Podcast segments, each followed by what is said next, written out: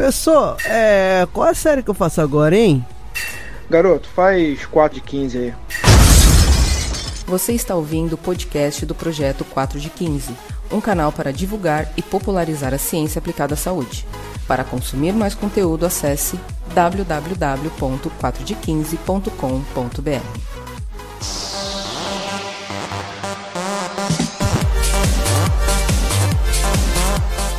Nós vamos começar aqui o próximo teste do Largar das Traças quadro de leitura de e-mails. Por que, que esse é um quadro é a ovelha negra. A gente não sabe se coloca no começo do podcast, a gente não sabe se coloca no final. Agora a gente vai fazer uma, um podcast extra só de leitura de e-mails. Então, se você é, é, não quiser ler as leituras de e-mail, como tem pessoas que não têm interesse, você pula esse podcast aqui. Alguns episódios atrás a gente gravou a leitura de e-mails no final do programa, né? É, então a gente fez esse teste, aí vocês comuniquem com a gente. Ah, eu prefiro no final, eu prefiro num quadro separado. O que, que eu pensei da gente fazer num quadro separado? Eu, mais alguém que vou chamar, no caso aqui é o professor Fábio. Fábio, dá um alô aí, nem te apresentei. Opa! É, parece que a gente. Parece que passou muito tempo desde o último podcast, mas a gente tá gravando essa leitura de e-mail exatamente a 15 minutos depois do episódio que vocês ouviram 15 dias atrás, quase.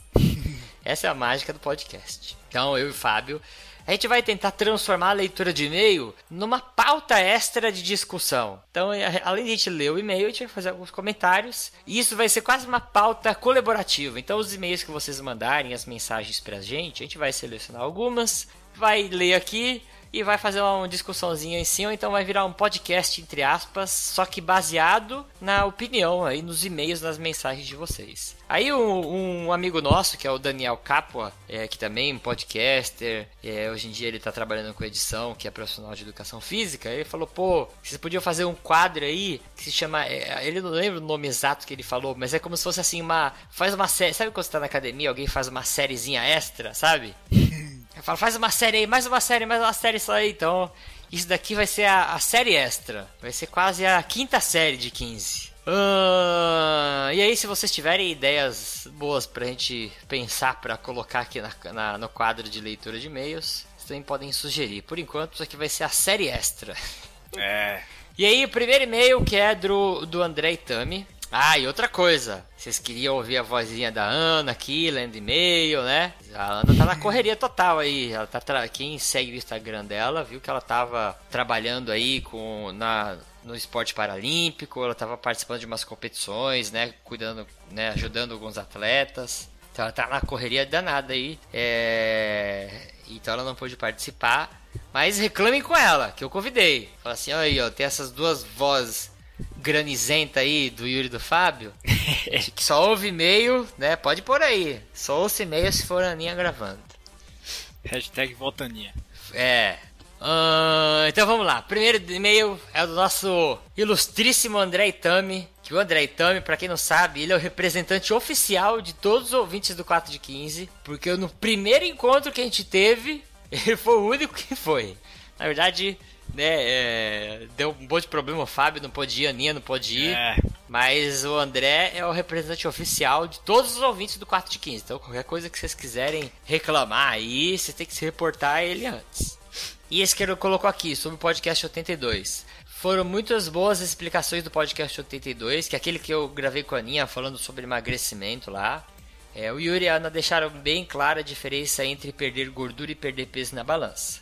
Outra coisa foi a importância de ter acompanhamento profissional, nutricionista, o treinador, e não ficar inventando é, dietas e treinos, principalmente quando não se é da área. Isso é muito importante mesmo. E ele colocou aqui três considerações. Apesar de admirar. Aí, ó, se liga, Fabião. Ah. Apesar de admirar muito o trabalho do Yuri, a abertura e a leitura de e-mails pela Ana é bem mais aconchegante. Tá vendo? Aí reclama com a Aninha aí, que ela arrumou um monte de serviço aí e não pode gravar leitura de e-mail com a gente. 2. Uh, prefiro a leitura de e-mails no final, assim já ligamos o episódio e o conteúdo já tá na cara, né? É, e isso quase todo mundo prefere, então eu tô ouvindo outros podcasts que estão mudando também. Você liga o episódio, tem uma introduçãozinha aí, pá, no nosso caso a gente fala alguns abraços E já, já tenta ir logo pro episódio. É, e três, ele colocou aqui: consumo muita coisa por e-learning. E é uma grande vantagem. Para quem mora em São Paulo, deslocamento é um grande problema. Fora a possibilidade de consumir conteúdo de universidades americanas. Aqui no Brasil há muita coisa para se aprimorar, mas é importante que as melhorias continuem avançando. Parabéns pelo trabalho, galera. Sou um grande fã de vocês. Forte abraço, André. E André, um abração para você, o nosso representante oficial de todos os ouvintes do 4 de 15. É isso que ele colocou, que esse terceiro bloco aqui, que é a terceira consideração do e-learning, acho que foi algum podcast, se eu não me engano, até o mesmo podcast, ou em alguma outra leitura de e-mail. Agora a gente está comentando comentário de outra leitura de e-mail que teve um outro comentário. eu consumo muita coisa também, eu faço muito curso online, mas eu também acho que tem muitas fontes legais na internet que você pode aprender. Você só precisa ter o seu senso crítico, né, muito bem afiado para ver o que você está aprendendo, né? Uhum. Estudar o currículo de quem está por trás daquilo, isso sempre é importante. Próximos. Bora. Próximo e-mail é da Juliana Aparecida Paulino. Ela diz o seguinte: Olá, sou leitora da página e sou apaixonada pelo 4 de 15. Obrigado, Juliana. Gostaria Obrigado. de saber se vocês podem me ajudar. Sou estagiário em uma escola de ensino fundamental e médio e estou tomando conta de duas salas de aula do sexto e sétimo ano. Mas estou muito insegura com relação ao, ao que passar para esses alunos que acham que futebol, assim, babá, que é assim que é chamado na, minha, na cidade dela, é o hum. principal método da educação física. Poderiam me dar uma luz ou uma ajuda? Amo estar em sala de aula, mas queria mostrar para os alunos que educação física vai muito além de jogos. Aguardo o retorno. Obrigado. Valeu, Juliana, pelo e-mail. Quer comentar, Yuri? Sim. Vai lá. É, primeira coisa, Juliana, muito obrigado pelo e-mail. É, você tem que tomar cuidado só. Eu, não, eu fiquei, quando eu li, né? Você não deixou claro, mas assim, primeiro lugar, com você como estagiária, se você tá sozinha com uma sala, já tá errado isso daí. Tem que ter um professor junto com você e essa dúvida aí que você tá me falando, né? Você tem que compartilhar ela com o professor que tá na sua sala. Se você tá trabalhando, entre aspas, como estagiária numa escola sozinha, tomando conta de duas salas, que dá a impressão que você tá sozinha tomando conta de duas salas, é. né, Fabião? É, tá errado isso daí, é perigoso e você pode, o CREF pode até te autuar e você perder o seu registro, né? Sua possibilidade de, de se formar. Então, eu acredito, né, que você tenha um professor que esteja te acompanhando aí de, desse estágio. É, vou imaginar tomando a partir dessa dessa premissa. Tem um professor e ele tá te olhando e você tá olhando duas salas aí. Uh, e aqui que eu acho. A gente tem uma cultura brasileira que é baseada em futebol. Isso é, um, isso é ruim, né?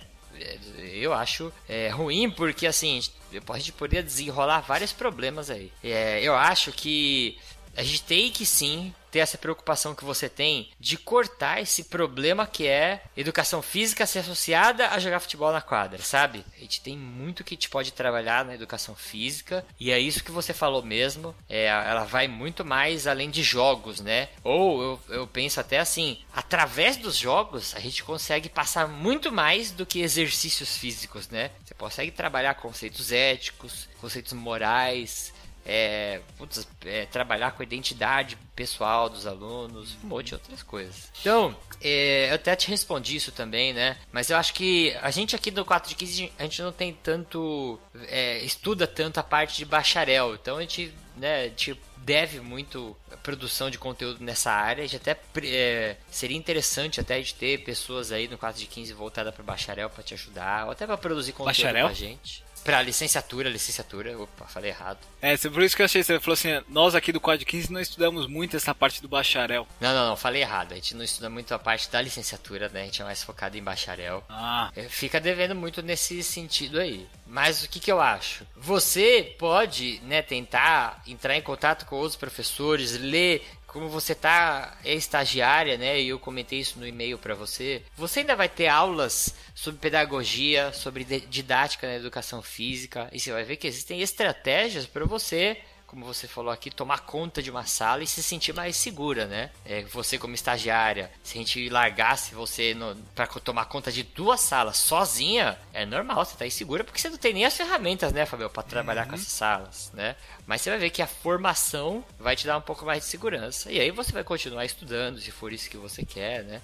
Mas o que você pode fazer agora é tentar incluir jogos que sejam atrativos. Eu vou dar um exemplo. Eu, como eu falei, eu tenho experiência, a minha experiência profissional na área de licenciatura é pouquíssima. Eu trabalhei acho que quatro meses só numa escola é, e, e, nem dediquei meus estudos pós-faculdade na parte de licenciatura. Mas vou dar um exemplo para vocês. É, eu tinha uma classe que era assim também. E era oitavo ano, era sétimo e oitavo ano, quase a classe que você tá. Aí chegava na educação física, todo mundo queria, é, educação física, futebol, futebol, futebol. E aí eu falava, ah, não, hoje nós vamos fazer é, vôlei. A galera, ah, eu não quero, é vôlei eu não quero, se for vôlei, não sei o E ficava zoando a aula, não sei o que. E eu tinha esse problema também. E aí o que, que eu fiz? Fabião, tu sabe uma brincadeira que tem, que a gente brincava quando era criança, que chama alerta? Ah, peraí, como que é essa brincadeira? É assim, não é o vivo morto não, né?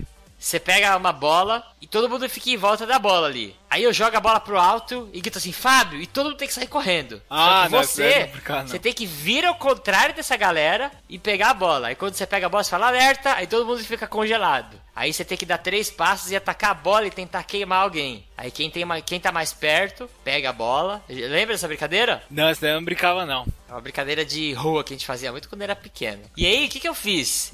Aí eu tava desesperado, não sabia o que fazer. Eu falei, puta, mano. Eu falei, gente, vou brincar de alerta. Aí a galera olhou pra mim. O que, que é isso, professor? Ah, uma brincadeira que eu fazia quando era pequeno, mó legal.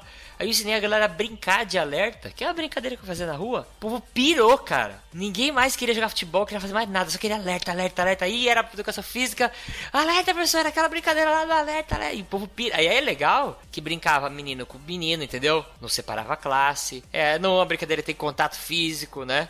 Então tinha umas coisas legais que dava pra trabalhar com alerta. Aí o que eu fiz naquele pouco tempo que eu trabalhei em escola? Cada quinzena eu trazia uma brincadeira de rua antiga, né? Que para aquelas crianças eram perdidas, que ninguém brinca hoje em dia na rua, né? É. E eu trazia uma brincadeira. Ah, vou brincar de queimada, não sei do que lá. Vou brincar de pega-pega e não sei do que. E eu pegava as variações das brincadeiras. Ixi, o povo esqueceu o futebol, cara. E assim, foi uma estratégia, né? Que eu tive aí por um feeling do momento. Mas eu acho que é, você pode tentar essas coisas. As crianças, no final das contas, elas querem se divertir, mano. E se você divertir elas com qualquer outra coisa, é, e elas verem que não é só futebol que diverte, né? É, elas vão ficar amarradonas no que você propor lá. É, e, e assim, uma eu também não, não, sou dessa área da licenciatura, mas assim, o pouco que eu já li, é, eu partilho muito da ideia de um, de um dos autores da licenciatura, que é o Josimar Daoli, né? Que você tem que trabalhar com a cultura do aluno. E eu acredito muito isso na área da licenciatura. É, e a experiência que eu tive mais próxima, assim, com a licenciatura foi no meu estágio. trabalhava com, é, trabalhava junto com, não, não, não cuidava das turmas, mas às vezes, às vezes tinha aulas regências também, né? Que eu dava aula com a, o auxílio do professor. Hum. É, eu dava aula com o conteúdo que eu trazia para eles. E eles tinham muita dificuldade de pegar outros conteúdos que não os que eles já tinham costume. Até, por exemplo, você pega, por exemplo, o futebol lá, que eles tinham um curso só de futebol. E aí você podia passar outras coisas, mas eu percebi que muitas vezes quando os professores passavam outras coisas, os alunos eles não absorviam. E aí com isso eu peguei o que eu o que eu já tinha estudado nessa área da licenciatura, através do futebol eu ensinei outras coisas para eles para eles. Então, por exemplo, ensinei xadrez para eles jogarem no futebol. Ah, legal. É, eu até brinquei lá, coloquei futidrez, coloquei outras outras brincadeiras também. E aí o que eu tô querendo dizer com isso é que você pode usar também a cultura dos alunos, já que eles gostam de jogar só futebol, você pode usar o futebol e trabalhar com o que você quer. Você isso. quer dar vivências motoras para eles diferenciadas, você quer é, dar colocar para eles a questão conceitual, atitudinal no, no esporte para eles. E aí você vai trabalhando isso em cima da cultura do, dos alunos também. O futebol né? seria o, a, a, isca que você ia usar para pescar eles, né? Para levar eles para outras Isso, exatamente. Né? Porque, meu, dá, dá, dá, dá pra entender, né? Porque a pessoa tá acostumada a fazer uma coisa. E sair da zona de conforto é muito ruim. Quando você é criança, quando você é adolescente ou pré-adolescente, é pior ainda. É, é, muito comum isso nas escolas. E eu, isso é o que eu vejo muito pelas, pelas crianças que trabalhavam comigo lá também. É, é isso, é, é uhum. é normal. Então, uma forma que eu encontrei de passar por essa barreira foi isso, trabalhar com a cultura do aluno. Boa, boa. Uh, vamos para o próximo e-mail. Bora. Próximo aqui é do Juliano Chaves. É, ele fez um comentário aqui que eu,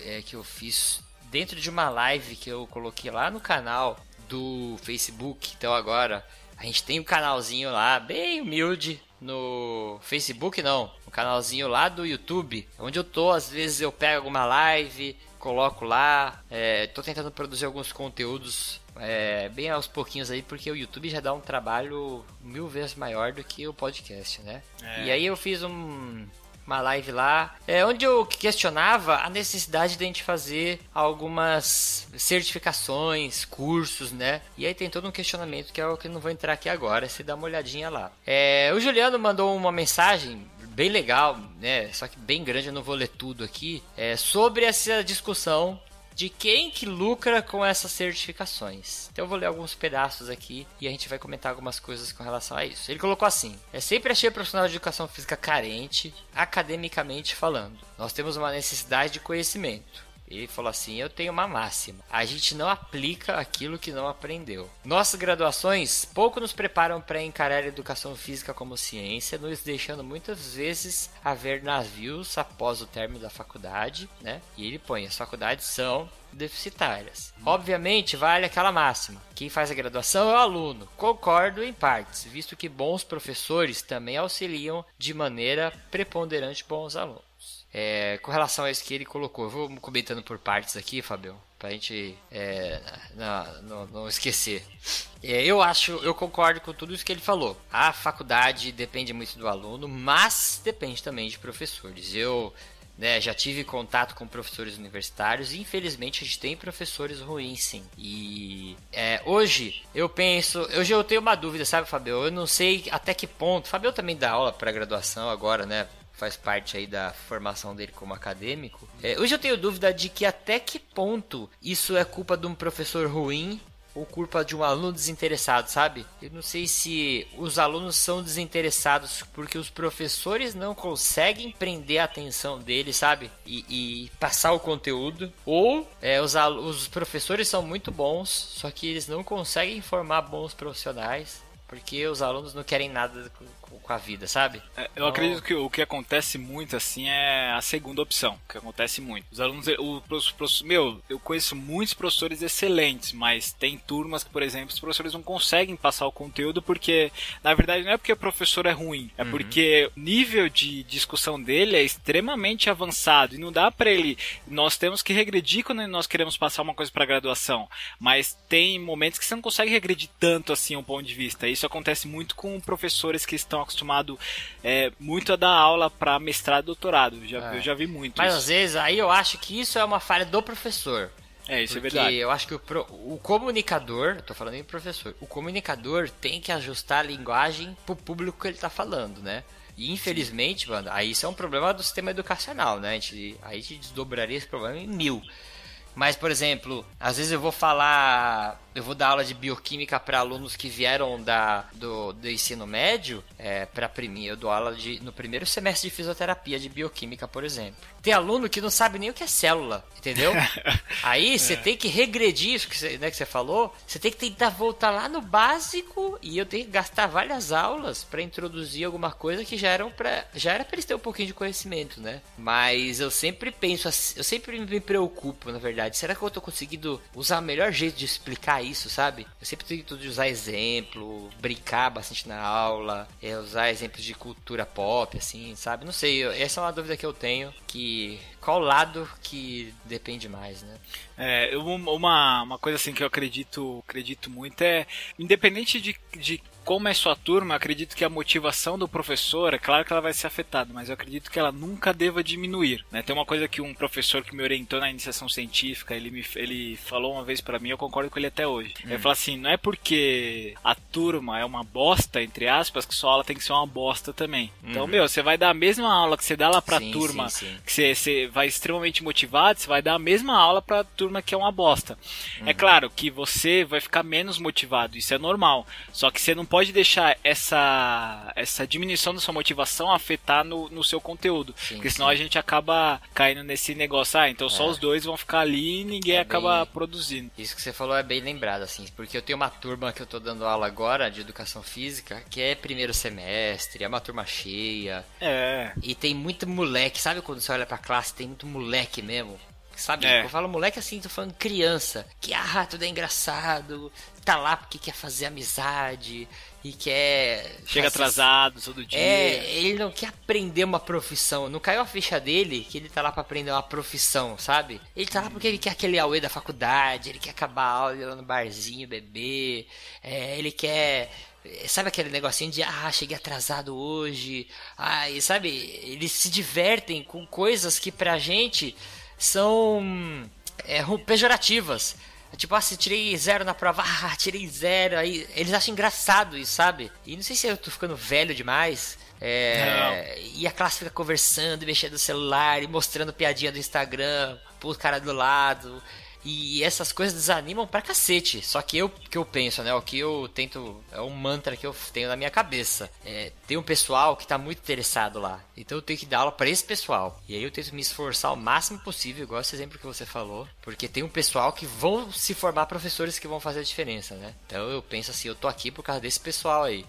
E assim, eu me esforço ao máximo pra chamar a atenção do pessoal que tá, que eu falo lá que tá no limbo, né? Aí às vezes eu vou pescando essa galera do limbo, mas é difícil, cara. É, vou continuar aqui. É, aí ele Bora. comenta aqui sobre os cursos, né? Aí ele fala sobre mídias sociais, aí tem uma parte que ele fala assim, os alunos formados, e ele se inclui nisso, são cheios de dúvidas, com sede de incrementar o seu currículo para poder se situar como profissional. Aí eles vão se atirar em cima desses um milhão de cursos que tem aí, né? É, primeiro, porque a gente demonstra que tem uma lacuna na formação e os outros profissionais notam isso, né? Na formação existe uma lacuna e aí ele quis dizer que a gente precisa de curso para preencher essa lacuna. Segundo, que mesmo fazendo muitos cursos, não conseguimos converter esse curso em lucro direto. Saímos com uma bagagem de conhecimento ótima, mas de bolsos vazios. É, e quem ganha com isso? A empresa que, que promove os cursos, né? Eles que acabam ganhando o dinheiro que ele até comenta que o dinheiro que movimenta o mercado fitness, né, tá indo tudo para essas empresas aí. É, e terceiro, nossa área tá se tornando a área de todo mundo. Qualquer um é guru fitness calistênico. E aí o que eu acho legal destacar aqui dessa fala dele aqui? Primeiro ponto que ele fala, né, que a faculdade deixa lacunas que a gente tem que pagar e preencher isso com cursos. Por um lado sim, por um lado não. Por exemplo,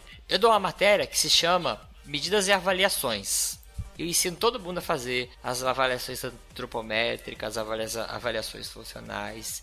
Ensino os testes de limiar glicêmico, ensino como identificar os limiares com métodos indiretos, sabe? Coisas que você pode sair da faculdade e você poderia na prática usar aquilo para trabalhar. Só que acontece, aí volta para pra a coisa anterior que o Fabio falou. É, a gente chega uma classe que não tá interessada. Aí os caras estão lá, aí mexe o celular, e aí adota, decora a matéria pra prova, como se aquilo não tivesse aplicação no mercado deles, né? Na parte prática. E aí quando eles se formam, eles vêm mandar mensagem, ô professor, tem um curso legal aí de medidas e avaliação. Aí eles querem gastar dinheiro com ele fala, meu querido, tem- você tem um quilo de apostila que eu te mandei. Eu, eu mandei vídeo, mandei slide. Cara, como, como que você quer fazer um curso? Ah, não, porque eu queria. Entendeu? É, isso eu acho que é um problema, assim. É, Às vezes a, a galera não aproveita bem o conhecimento que é passado. Só que também a faculdade, ela, não- ela é, é como se diz, ela é, um- é uma fagulhinha de vontade de, de estudar. Não tem como a faculdade esgotar todos os conhecimentos, né? Ah, não dá. E aí, ah, eu quero esgotar os conhecimentos na área de treinamento de força, não vai acontecer na faculdade, esquece. Ah, eu quero aprender tudo de treinamento aeróbio, esquece. Você não vai aprender. A faculdade ela vai te dar o pontapé inicial. Aí sim, você precisa buscar especializações, e você vai ter que estudar, né? Você vai ter que correr atrás desse conhecimento. É, e aí outra coisa que ele fala que é, a gente está fazendo muito curso, mas não consegue converter isso em lucro, né? A gente- aí ele fala tem profissionais bem gabaritados, mais de bolsos vazios. É, e a nossa área está se tornando uma área de qualquer um, qualquer guru fitness calistênico é, ganha atenção aqui. Isso eu acho que é um problema que a gente tem na educação física, que eu já falei um milhão de vezes em outros podcasts. É, o Fábio também concorda comigo. Na educação física, a gente, tá, a gente ainda está confundindo muito educação física com estética, com a parte cosmética Verdade. do negócio. Cara, se você tem todas as pós-graduações do mundo em hipertrofia e emagrecimento, você tem que entender que todos os profissionais de educação física do mundo estão trabalhando com hipertrofia e emagrecimento. Então você não vai ganhar dinheiro justamente porque está gastando dinheiro para se especializar é, numa área que é saturada, né? Tanta coisa que tem pra fazer na educação física, meu. Vai fazer outra, vai se especializar em exercícios para gestante, vai se especializar em exercício cardiopata, né? E eu acho que esse que é o problema. Eu vejo o pessoal, ah, eu fiz uma pós-graduação de kettlebell. Ah, kettlebell é bom pra quê? Não, porque desenvolve hipertrofia, de não sei o que. Esquece, cara. Ah, tu faz uma pós-graduação de HIT. HIT é bom pra quê? Porque todo mundo que faz HIT fica definido. Esquece, cara. Se você entrar na parte cosmética, é, você tá competindo com esses guru fitness aí, cara. Né? É, sai, sai dessa loucura, mano. Sai disso daí, porque isso é saturado mesmo. Vai ficar, se quiser trabalhar com cosmética e educação física, não vou falar que você vai ser fracassado, né? Mas entenda que é uma área que é desvalorizada porque tem milhão de pessoas que estão fazendo a mesma coisa que você. É, e o, pro mercado ser saturado, o pessoal acaba indo muito para esse mercado, né? Você entra na cabeça para trabalhar com isso, às vezes vai desenvolvendo essa ideia e se você tem um mercado saturado, meu, você não vai ter chance, ou na verdade você vai ter chance, mas você vai, vai querer fazer algo diferente. Mas é um mercado que tem muitos profissionais. Eu, eu acredito que a educação física é um mercado muito grande. É para você ficar indo somente em um ramo da, da área. Né? É, murro ponta de faca, né? E aí ele continua no e-mail aqui, que aí ele fala da live onde eu comentei por, sobre os cursos. A live do Instagram de ontem abordou um assunto parecido com esse. Falou na necessidade da gente refletir sobre os cursos, se realmente são precisos, né? Se a gente precisa fazer esses cursos se a gente pode realizar ele de forma gratuita ou aprender como autodidata. Aí ele colocou: acredito que existem formas de estancar essa prática ruim, melhorando a qualidade das graduações. Isso eu concordo também, né? Além da maior pesquisa e acurácia na escolha dos cursos. Trocando em miúdos, de uma forma bem grosseira, a gente deve ser vigilante, pois estamos ficando velhos, gordos, cheios de academias para aí e com professores hipercurriculados no mercado que no geral remunera mal. E aí eu amarro isso aí tudo que você falou do que eu comentei antes. É, para mim, você está falando no mercado de educação física é cosmético. Aí, aí eu concordo com tudo que você está falando. É, Aí ele colocou um PS aqui. Também acho que procurar informações de artigos está sobre acesso de todos, mas o que e aonde? Ele fala que é difícil. A gente é difícil você procurar artigos, né? Ele fala assim: eu não sei qual revista e autor é mais gabaritado em uma área, é, tais revistas como Fisiologia, Força, Agilidade, ou qual estudo é mais recente, qual estudo que é de ponta. Né? Ele fala quem está na parte acadêmica até pode aprender a fazer essas pesquisas, né? Mas quem vem da graduação, a gente nem aprende a fazer isso, a gente não aprende nem a ser autodidata, né? Ele quer dizer aqui. Aí é. também, esse é um problema que eu vejo na graduação. Você pode pegar professores da graduação, e o Fabião pode também ter esses exemplos aí, é, que se eu pegar algum professor e falar assim, professor, me ensina a fazer uma, uma pesquisa no PubMed. Tem professor que nem sabe o que é PubMed. Não tem, Fabel, na graduação? Oh, oh. E, é, então. E aí, se o cara nem sabe o que é isso, como que ele vai ensinar o aluno, né? É, então, isso é deficitário, sim. A gente ainda tem professores que não tem formação acadêmica para poder formar, trabalhar dentro da academia. Eu penso, e isso eu sou chato. Eu acho assim, você tá na faculdade, você tá formando formadores de opiniões, a primeira coisa que tem que se preocupar é em dar essa liberdade para eles procurarem é, os fatos, né? Para eles procurarem as, as informações deles, né? É, ciência é baseada nisso, né? Você tem que ser é, independente para você procurar ler as coisas e você formar suas próprias opiniões. Se você não sabe nem onde procurar, você forma um profissional capado, né? É, até porque quando você se formar, você não vai ter o professor lá do seu lado Isso, pegando então, na sua mão. É, é, e é você com você mesmo, né? Então, é, é esse é um problema, sim.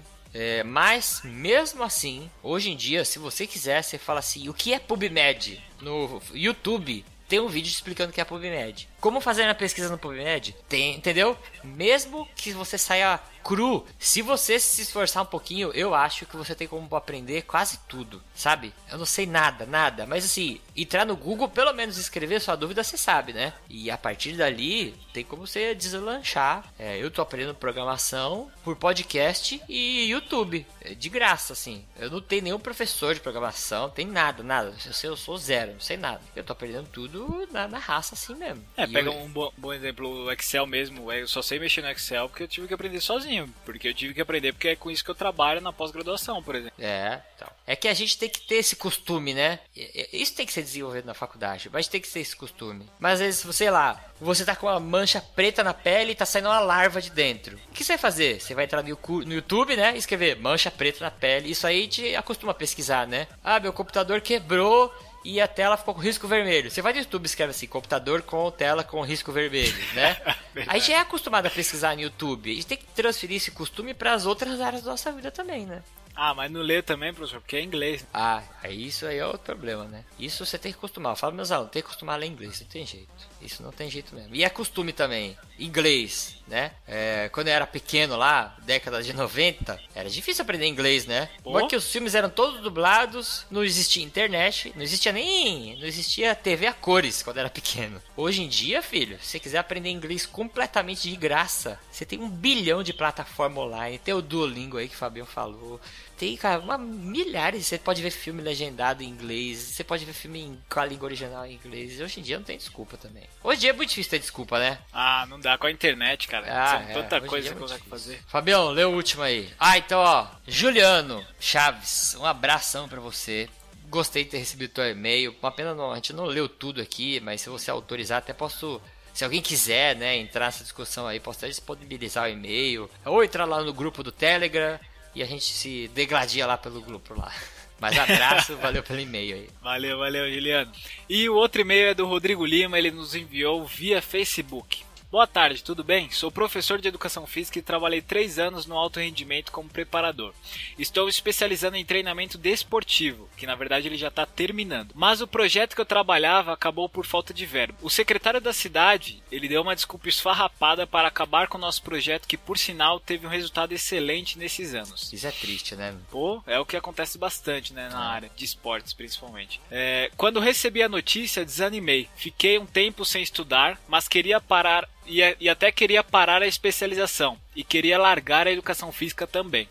Ouvi o cast de vocês, os primeiros, então lá nas relíquias mesmo, lá do fundo do poço. E me ajudaram a levantar no outro dia e seguir a carreira. Consegui um novo trabalho e estou recomeçando como personal que também está prosperando. Quero agradecer vocês por difundir informação de qualidade e por me ajudar a dar essa volta por cima que só começou. Muito obrigado e estou sempre acompanhando. Fala, Abraço. fala, fala a verdade, que gente, ah, eu tô fazendo coração com as minhas mãozinhas aqui pra Rodrigo. Fala a verdade, você não é um e-mail é, é fofo. É, é o e-mail pra chorar, é o e-mail pra chorar. Cara, assim, ó, por que, eu trouxe e-mail aqui, ô, ô, Rodrigo? Não sei se você vai estar ouvindo, mas eu respondi o Rodrigo também. Mas assim, ao mesmo tempo que. Por isso que eu falo, gente, vocês entrem em contato com a gente, porque é uma via de mão dupla isso daqui. Porque ao mesmo tempo que ele tava desanimado, viu o conteúdo que a gente fez lá e ficou animadão e voltou a seguir a profissão, que eu sou otimista pra caramba com a profissão de educação física, né? É, eu acho que a gente tem que seguir mesmo. É, é,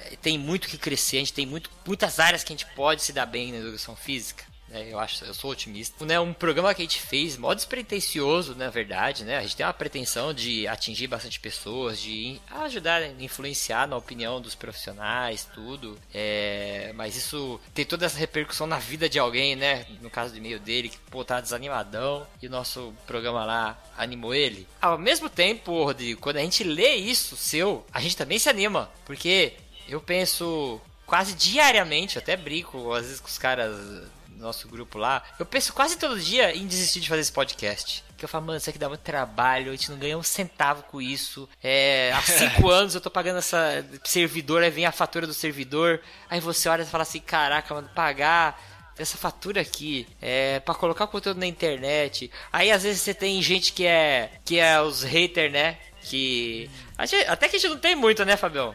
É, né, tem pou- pouquíssimos, né? Mas às vezes você coloca uma coisa lá, os caras falam, ah, isso aí é besteira, esses caras aí só falam besteira. Aí você fala, caraca, mano. Mas é, não tem coragem de fazer, né? é, não tem coragem, né? Mas aí você fica, putz, eu tenho que editar. Pô, sexta-feira à noite, tá todo mundo saindo, eu tenho que editar um podcast.